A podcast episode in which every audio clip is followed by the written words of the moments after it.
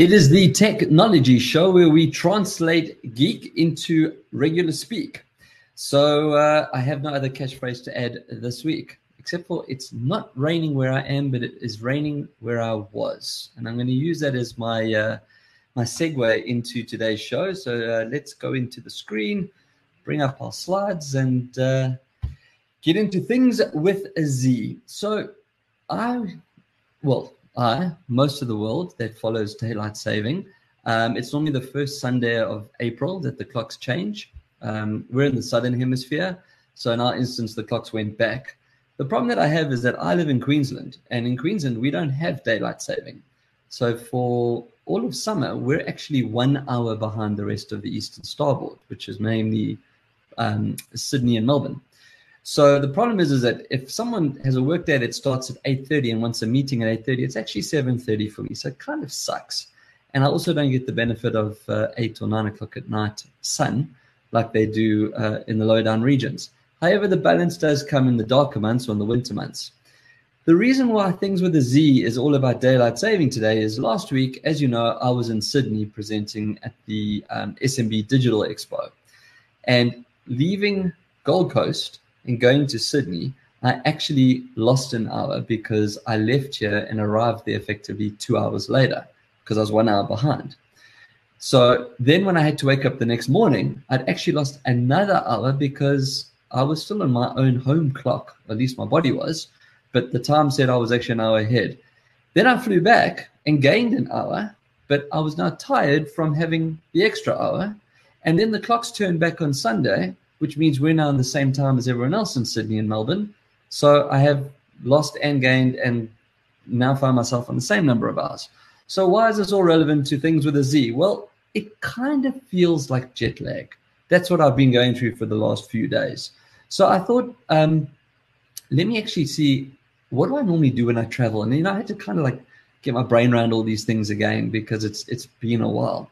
So one thing is how to manage your sleep. And there's multiple ways of doing it. There's multiple things. I've reviewed some of the cool tech on the show before, from headbands that help you meditate and go to sleep, sleep stories from a company called Muse.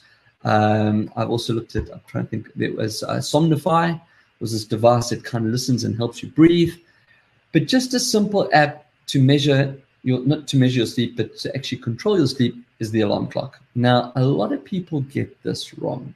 They set an alarm that has this absolute jolt reaction. So let's say you want to wake up at 8.30 in the morning, you set the alarm and uh, I'm sorry, I'm looking all over, but I've got multiple screens going everywhere. So you set your alarm and at 8.30, the uh, alarm goes off and you just rip yourself out of sleep. Okay. Not cool. Not good actually for you either. So for things with a Z this week, I'm going to go and revisit an app that I used, I have reviewed many years ago, and I still use it every single day of my life, and that is called Sleep Cycle. Now, I've put some screenshots up for the people that are actually watching as opposed to listening to the show. But what Sleep Cycle does is it, it actually listens to your breathing and your rhythms to see when you're asleep, when you're in deep sleep, when you're in light sleep.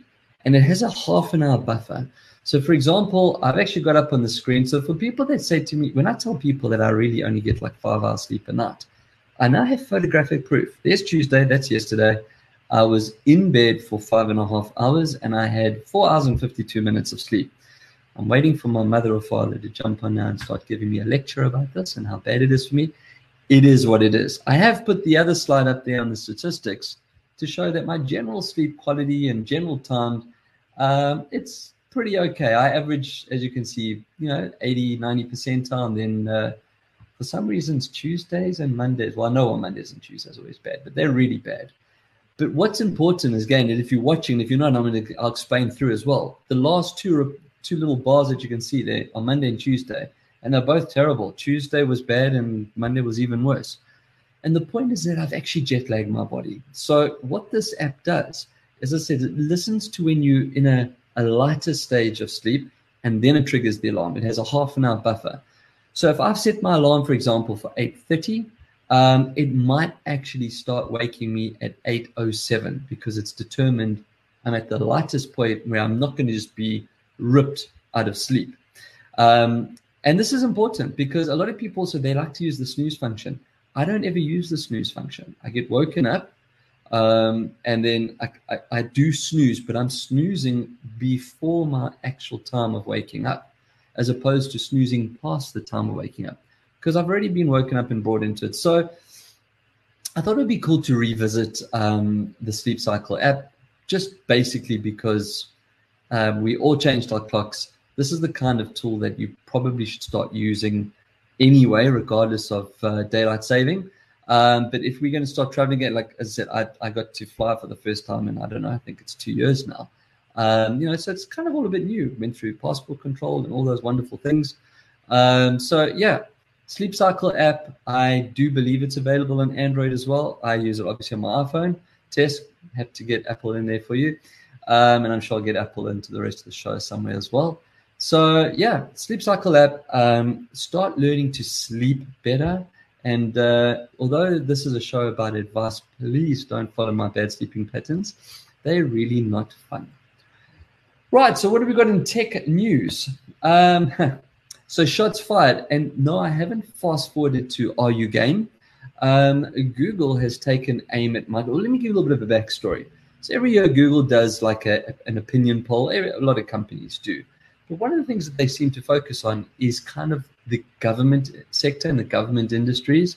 Um, and it makes sense, right? Because the governments are the ones that are always giving them a hard time as well when it comes to what they can and can't do in their policies and so on. But in this specific instance, Google's taken aim at Microsoft because basically they found out that um, about 50% of uh, government employees would actually like a choice when it comes to the tools that they use in their business or in their job, sorry. So I think, or probably it's been confirmed as well, governments are just too lazy to change. It's so easy to just go with the legacy and just keep adding on. And that's kind of what Microsoft is is banking on, right? You invested in Office 20 years ago, whatever it was, and you just keep updating every single year. Now maybe you're on Office 365. Um, but hey, there are other choices out there. Uh, I'm on a Mac. Um, I use a Chromebook as well and I've actually reviewed my Chromebook that I use. And you know, there are choices out there, and, and, there's probably better choices, at least in some of the things that you can do with with technology. So yeah, um, as I said, Google Google's done the review, they've taken shots, and and, the summary, which I would agree, is that government is lazy. Um, you know, they put things out to tender, but you've got to like read the tenders, right? Um, need need a supplier to update and take over Microsoft 365 or um, what's Microsoft server called Azure, Azure Server Management, or so on and so on. So, you know, maybe the message out there to government as well is speak to your people, like have a chat to them and see what they actually want. Um, yeah. okay, so next, I'm actually going to stay with Google. So um, I mentioned the Chromebook. Um, Chromebooks are nearly ready to run Steam. Now, if you don't know what Steam is, basically Steam is the online place where you go and buy your games. Uh, if you're going to, specifically on PC, you go into your Steam account, you buy your game, whether it's Valorant or Rainbow Six Siege or whatever it is. And it also helps you control your online account so that you can play online. Now, why is this news? Well, it's quite important. So um, Mac has been able to run Steam games for quite some time now. There's still a lot of games that it can't run, and there's kind of a little bit of tinkering that you need to do. Personally, I don't game on my Mac. If I'm going to game, I'll game on the Xbox um, because it actually is a bit more tricky, and I hate saying that, but it's fact. But the reason why it's important for Chromebooks is that Chromebooks are kind of still trying to find their place in, in this world. You know, I've just mentioned that they could be used in offices. Their battery lives are incredible, which has made them quite a nice choice for scholars and, and school industry. However, um, people are looking for an all-round machine. You know, if a parent's going to cop thousand dollars, let's say, on a computer for school, they're going to kind of want their computer to do everything. So even when the kids finish playing, uh, finish playing, listen to me, finish playing school. When the kids are finished at school, um, you know, you, you actually then they can still use it to to browse the internet or uh, I don't know, um, play games. So you know, if you use a PC, then you can do that. Um, if you don't, then uh, your problem is is that you've got to buy another machine or have a console or something like that. So it is important that um, Chromebooks are now going to actually start um, being able to run Steam. I say about or nearly. Um, the specs required are still quite high, and this applies to anything, even for PC. If you're going to play the big games, you need a big rig. You need a proper machine. So, from what I've been able to see, the, the, the machines that have been testing and saying that they've actually successfully, obviously in beta, um, seem to be Asus and Acer um, that seem to be leading this race. Now, uh, both of those brands do play in the PC gaming industry as well. So, I mean, Asus has got quite a few pretty decent uh, uh, gaming laptops in their mix or their lineup. Um, but maybe if the Chromebooks can start supporting Steam and show that they can and becoming more of an all rounder, you've got incredible battery life, affordability, um, everything that you kind of need as you turn it on. And uh, now you'll be able to play Steam as well. So it becomes an entertainment device as well. So yeah, quite exciting to to see that um, that happening. Um, ah, okay. So the right to repair. Now this is quite a contentious issue for a lot of the you know manufacturers, the Apples, the Samsungs, uh, anyone else for that matter that makes technology. And the reason for that is that consumers are saying we should have the right to repair our own devices and not have to take it into, let's say with Apple, take my iPhone into the Apple store, pay an astronomical amount of money because I'm paying the genius. Still wonder about that terminology and that naming.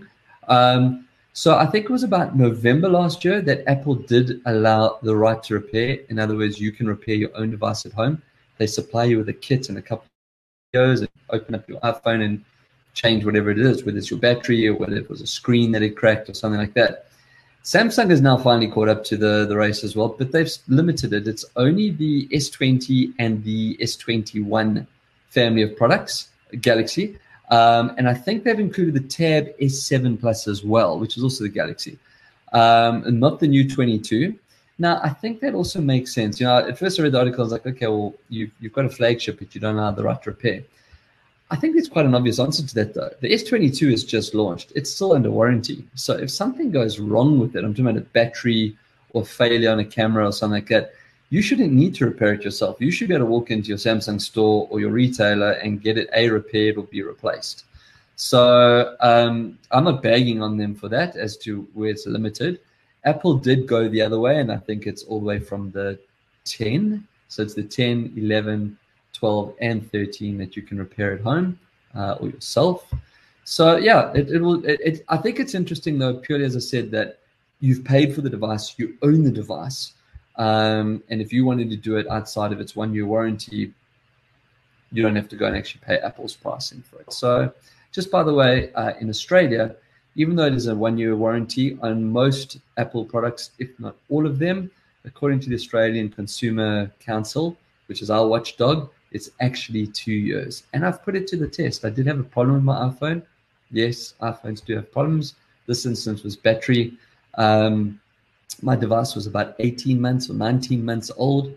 I took it in, and they were actually quite clear on the, the job card. It said out of warranty, but will be replaced um, and repair, eh, replaced or repaired under the Australian Consumer Council ruling. So it's good to know. Um, I'm 99.9% sure that would uh, include a Samsung, and it's pretty much any big ticket item, you know, something that you're spending significant money on. You would actually probably get an extended warranty um, just under the Australian Consumer Protection. Um, ah, Mr. Musk, Elon Twitter Musk. In fact, we should take this first tweet since the announcement, turn that into an NFT, and maybe get more than Jack got for his. Anyway, so Elon Musk has bought 9.2% stake or shares of Twitter. It makes him the biggest single shareholder. Now, the last week or so, he's been moaning about social networks, and we kind of all expected him to build another one like uh, Donald did. Hey, maybe I'll let Donald back into Twitter. Who knows? Anyway, I don't know where he stands with Donald. Um, but you know, he's been moaning about it, and I kind of thought, okay, well, he moaned about traffic. He built the boring company and tunnels under the road. He moaned about cars. He built Tesla and so on and so on. I mean, that's what he does. I was quite, I was surprised, but I was also relieved that he didn't go down the route of of creating another social network. We don't need another social network. Um, the the stakeholding that he has now acquired actually gives him a board seat as well. So he will now be a director on the board of Twitter. Now I've always loved Twitter. Uh, you may or probably would not know this, but I'm actually a certified Twitter trainer on certain models or modules rather um, for agencies. So I actually during the course of the year um, get to spend some time with a lot of the big agencies here doing training of, of certain um, components of Twitter. So anyone wants to know anything about Twitter or interested in Twitter or finding out more about Twitter, hit me up. Um, so yeah, let's see. Elon on the board, maybe future CEO in the making. Don't know. Um, and I'd really be interested to see if uh, if Donald gets back. If anyone knows the answer to that, let me know because I don't know if I mean Elon can also swing like the like a, a barn door. Um, you know, one day he likes something and he doesn't like something. So who knows? Uh, what else do we have? Okay, so now I'm getting to RU game. So RU game, what have we got this week? Well, first of all, shout out to the Dire Wolves. Every week I try and cover something on the Dire Wolves. That's one of the esports teams that I work with here. Um, quite a few victories this week. So we had victories in the we we had victories. Uh, there was a victory in Halo, and there was some victories in Siege. Siege is Rainbow Six Siege is the game that I love. Cannot play it. What I've tried is get absolutely brutally murdered. But uh, yeah, the, the mighty Dire Wolves uh, got some victories there. So well done, boys and girls, and everyone in between. Um, I was in Sydney last week, as I mentioned on the show two weeks ago, and uh, mentioned a little bit earlier on in this show as well. Um, so I actually didn't get to play any games this week. I know it sounds strange. I always play on my mobile phone. Um, I do recall putting the slide up two weeks ago and saying I actually based my my presentation around this game, which is the Art of War, and obviously Sun Tzu's uh, Art of War. Um, so yeah, I didn't actually get to play any games. Um, I will be playing some games this week. In fact, there's one game I was looking at. So next week, hopefully for RU game, there's a, a new review. Um, and I've actually uh, re-signed my Apple Arcade, so to start supporting some of the indie game developers. So I'm probably going to start looking for some games there to actually review and maybe share with you as well, so that if you're looking for something on, on the indie side, um, yeah, help you cut through the clutter. I do have a little bit more um, gaming news. So Netflix has announced and released a trailer for a new Tekken anime series. Now, for those of you that remember playing Tekken, and this is, I think it was, I'm going to say 1997. I think it's somewhere there, mid 90s. Tekken came out, so it was like pre-console. I mean, what's that like Atari or Sega or something like that? I don't know. I don't remember, but I definitely remember playing Tekken. It's kind of your Mortal Kombat fighty fight game, uh, platformer. So it's quite exciting, and hopefully Kate will like it because um, it will give us another anime show to watch. It's proper anime. In uh, it, it is dubbed, but it's also been it, it will have um, native Japanese with subtitles. Um, so for the pure anime fans, because there's been a lot of like hate and flexing about the fact that if it's dubbed, then it's not anime. Um, it'll also give us something to watch while we wait for the next release of the next batch of the final season of Attack on Titan. Super bleak about that. We waited till yeah, you wait all week for an episode, and they only released one, and there's probably like another five or six to go before the actual end. So well done. Thanks for for screening us over there. Uh, but yeah, so while we wait for Attack on Titan, Kate, uh, maybe teach you a little bit of old school gaming and Tekken. Probably knows it. Um, so yeah, that's my RU game for the week. So Q and A. This week's Q and A is going to hurt, uh, as in hurt the head, and in, in fact, the whole show is uh, um, about translating geek into regular speak. So the question that I got in was, uh, it was actually a statement and a question. So the Ronin network got hacked last week. Um, so why use proof of stake instead of proof of work systems like Bitcoin? That was the question. I won't lie that I didn't have a clue what these people were talking about. So I had to do a little bit of research, and that's why I actually already had my question and answer um, lined up for the for today, as opposed to looking to see what had come through. So Let's try and unpack this a little bit further. So let's translate geek into regular speak. And let's unpack a few of the components of what I just said. I remember reading something about Ronin Network. So Ronin Network is a trading platform and has a blockchain. What I read though when I did the research is that $625 million in Ethereum and USD coin were hacked. Now, the blockchain is designed as, as a complex ledger that records all the transactions. Like, so I can't even speak at such big lingo. So it records all the transactions, predominantly crypto, and therefore provides a trail or a record of these transactions. But the transactions have to be validated, and this occurs using validator nodes. So stay with me here, right? We've got, uh, um, what's it? Let's just review the, the components. We've got proof of stake and proof of work. Those are the two things that we're working. Which one's better, why would one blockchain use one, not the other, right? So now we're going to throw into that mix as well um, validator nodes. So this is when two different types are um, two different questions or two different types of things are asked in, the, in this question that come into play.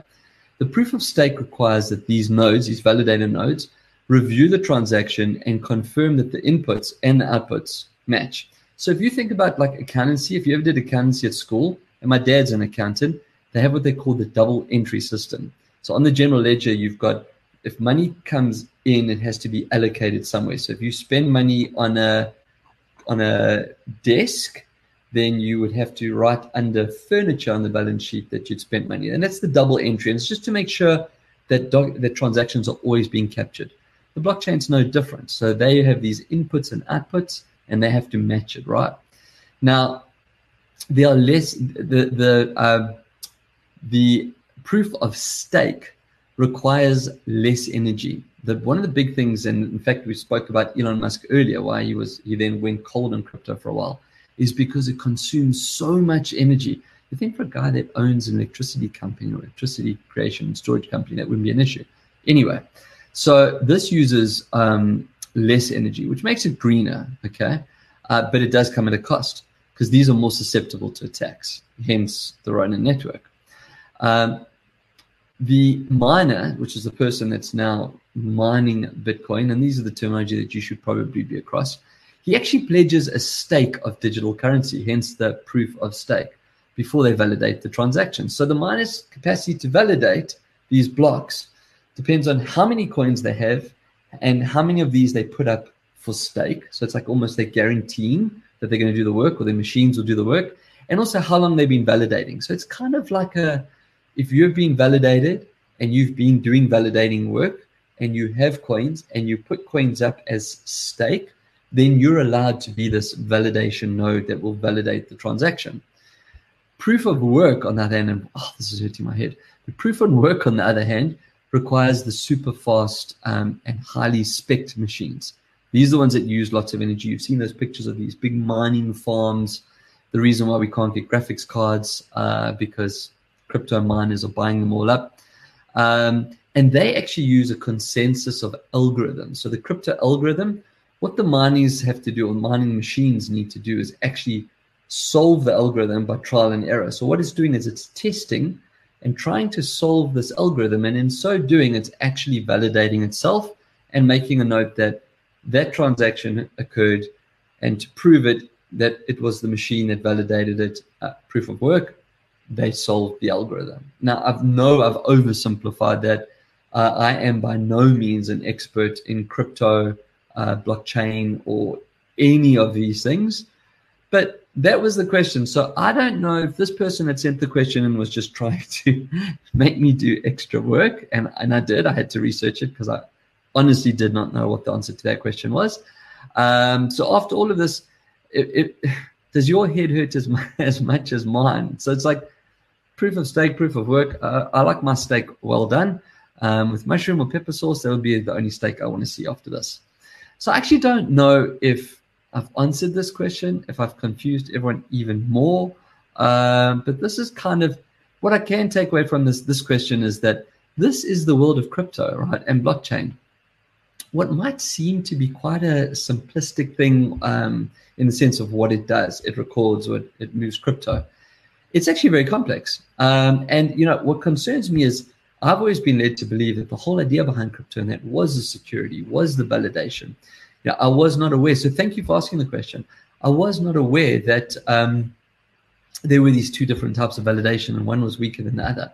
But at six hundred twenty-five million dollar lesson that someone just learned, or a company just learned, um, yeah, now we know. So if you are setting up a blockchain, like Bitcoin, for example. So Bitcoin works on the proof of work principle, where the algorithm has to solve um, the block. So yes, I still kind of feel I kind of feel like I didn't even answer that question, and maybe even just confuse things even more. But I suppose it has, has to happen every now and then. I'm not a walking techopedia. Um, and if anyone would love to come on and talk about this further, please reach out. Um, I would love to sit back and learn about this, but you would have to really take it down to like five year old level for me, please.